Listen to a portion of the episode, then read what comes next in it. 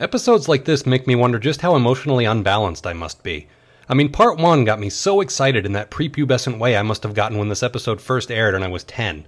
Cowboys, barbarians, pirates, an island of dinosaurs, all in a single episode, and all there just to help foist an entire new wave of characters on you. If there was a precise mathematical formula for writing the perfect cartoon for a 10 year old in 1985, Dinobot Island Part 1 was it. Somehow, though, Part 2 just pales in comparison. And it has all the same stuff that Part 1 had, but this time, I don't know. It just doesn't work somehow. Which brings me back to my emotional imbalance. Has my mood shifted so much in a single week that I'm somehow no longer in touch with that 10 year old version of me? Or is it possible that the writer somehow managed to fumble the perfect plot by stretching it to a second part? Oh, yeah, it's that one. I am sane. You want a for instance? Great, I got one ready to go. Remember how we left the Dinobots sinking in tar at the end of the last episode? I guess Donald F. Glut doesn't, because the issue isn't even addressed till we're past the 15 minute mark of this 22 minute show. And by not addressed, I mean not addressed.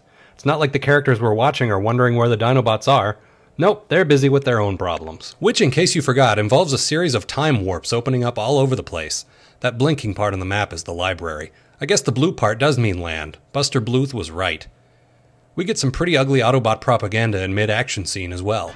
Remember, those creatures are flesh and blood, not unfeeling machines like the Decepticons. That's. wow. Nothing says ethnic cleansing like dehumanizing the enemy. Or de-robotizing. Whatever. I thought you were supposed to be the good guys. Ironhide, refusing to be outdone by that upstart Inferno, shows us that he can also shoot white goo. I realize that it seems I've been overly fixating on this detail for the last few episodes, but I assure you, I just report what they show me.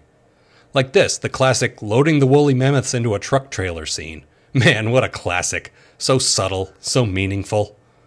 So the Autobots closed the time portal by shooting at it. Which, if you needed another sign that the writer just kind of gave up on part two, there you go. But wait, we can go even lower.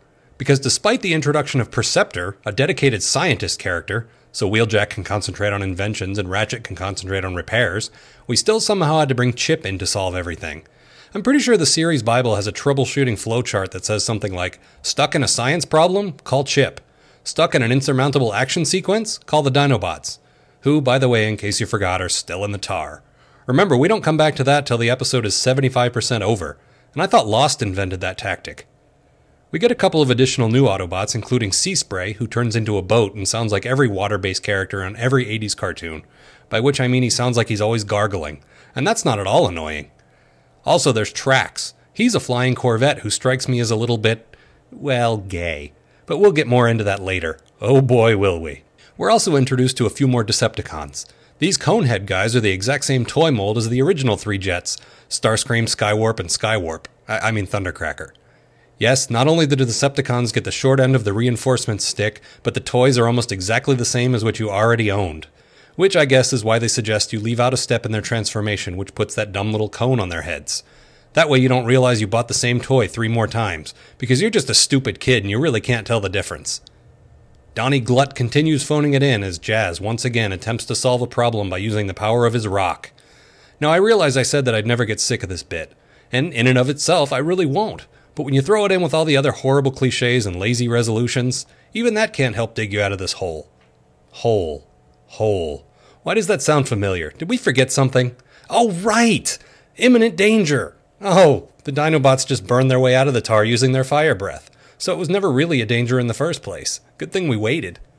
Meanwhile, Beachcomber, who only a few scenes earlier professed his devotion to pacifism, does this. Like, I hope we don't destroy this place before we can study it. Ooh, wow. If only there was something you could do to stop destroying the place. If only. So the Autobots win, blow up Megatron's cubes, and take the Dinobots home. Because apparently they don't need wide open spaces after all. Looks like it's back into the closet with you guys. I'd have stayed in the tar if I were you. And now it's time for this week's science lesson. But draining those energies might upset the chronological balance of this island. It already drifts precariously in the sea of time. Scientific gobbledygook, Starscream. Megatron, I couldn't have said it better myself. This one might not be the funniest quote or the most interesting or the most awkward, but I think it really does show why Optimus Prime is the leader of the Autobots. Just listen to this incredible intellect. There were no Decepticons around, but someone or something must have caused that time warp. Then again, It could have been a freak event.